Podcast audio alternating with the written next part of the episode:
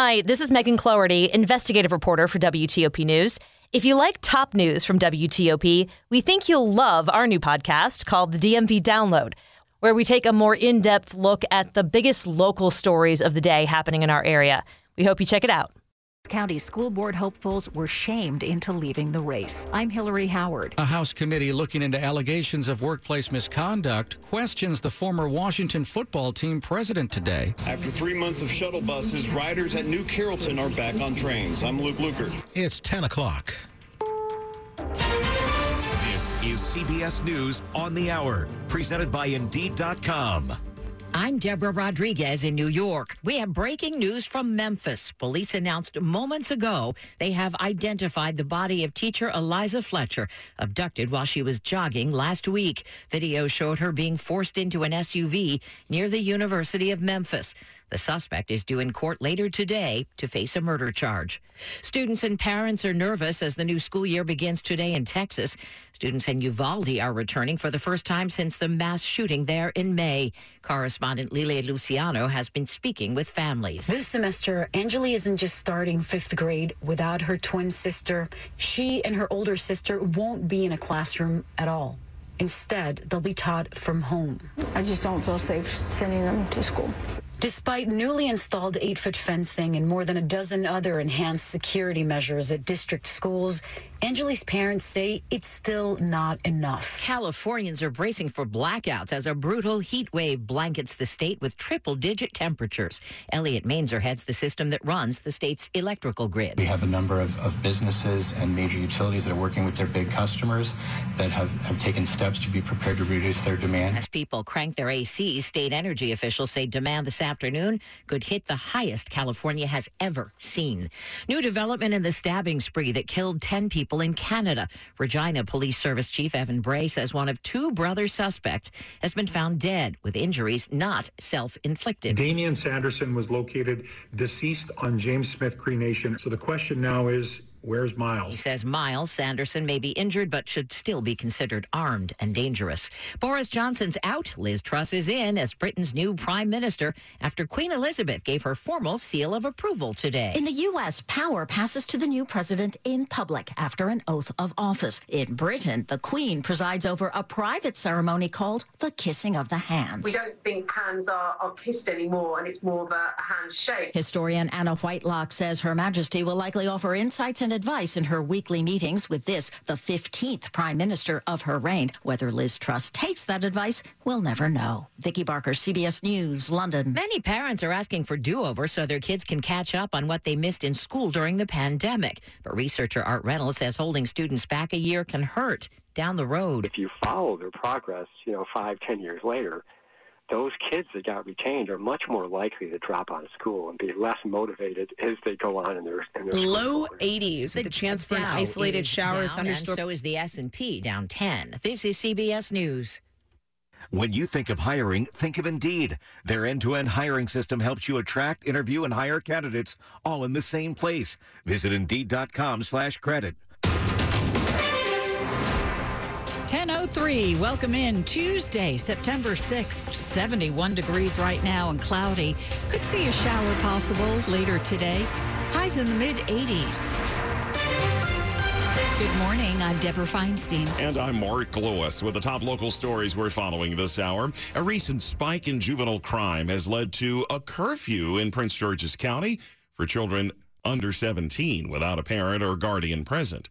That curfew begins this weekend, and the county police chief says kids who commit crimes need to be held responsible. There have been more than 430 arrests of juveniles this year, nearly double the number of last year. Police Chief Malik Aziz says more than half of the young people arrested for carjacking have been arrested before, many for violent crimes. Juveniles, like adults, need to truly be held accountable so that they cannot continue to victimize our residents. State's Attorney Aisha Braveboy pushes back at the insinuation her office isn't holding juveniles responsible. She says new laws restrict when a young person can be held. We are defenders of the law. We don't always agree with it, but we have to uphold the law. Neil Augenstein, WTOP News. The curfew requires teens to be off the streets between 10 p.m. and 5 a.m. That's Sunday through Thursday.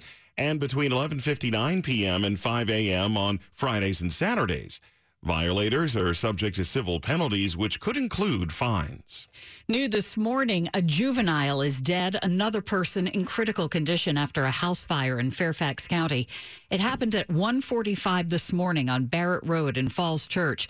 Fairfax County police say the child died at the hospital. The other person was taken to the hospital in critical condition. A dog also died in that blaze. Investigators still trying to figure out what caused the fire. They were running for seats on the Fairfax County School Board. And then they were shamed into leaving the race. The two former candidates were caught doing something that disgusted a lot of parents. They laughed at an autistic student singing the national anthem during a board meeting. The online reaction was not kind. Stephanie Lundquist Arora and Harry Jackson were doing play by play of the meeting on a YouTube site called Shadowboard when the singer apparently amused them. Jackson was caught saying, Did that just happen? followed later by the fact he was still processing what they they had just experienced. Now Jackson's expressing remorse to the singer and his family, and Lundquist Arora says her laughter was inappropriate. Hillary Howard, WTOP News. New today, former Washington football team president Bruce Allen is being questioned by the House committee looking into allegations of workplace misconduct within the organization. Allen scheduled to appear over Zoom at about 11:30 this morning before the House Committee on Oversight and Reform. It comes after team owner Dan Snyder appeared before that same committee in July.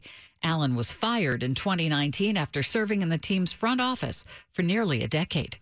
It was a great day for a local tennis star who ended Rafael Nadal's 22 match winning streak at Grand Slam tournaments. Frances Tiafoe of Hyattsville beat out Nadal in the U.S. Open's fourth round. Tiafoe was seeded 22nd at Flushing Meadows and has now reached the quarterfinals. He's the youngest American, a man, to get that far at the U.S. Open since Andy Roddick in 2006. Much more coming up on sports at 1015. Well, after several months, several Orange Line metro stations in Maryland are open again with some upgrades. That's one of the first trains in three months to leave out of the station here in New Carrollton.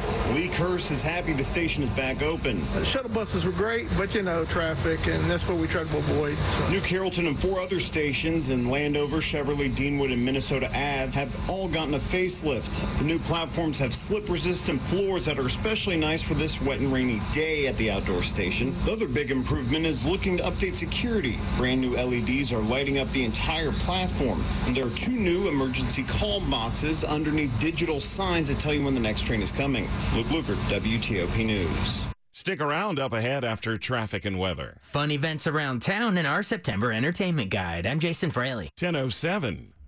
CertaPro painters have powers beyond those of ordinary painters. The power of precision. That's the power of a skilled local team who know what they're doing. The power of accurate estimate. This is Mike Francesa. Join me each week on the Mike Francesa podcast on the Bet Rivers Network. This is real sports talk for the podcast generation. Subscribe to the free Mike Francesa podcast today from wherever you get your podcasts. Don't even think about betting this football season until you check out the Sports Better's Paradise podcast on the Bet Rivers Network. The top college and pro football handicappers help you along all season long. Subscribe to Sports Better's Paradise wherever you get your podcasts.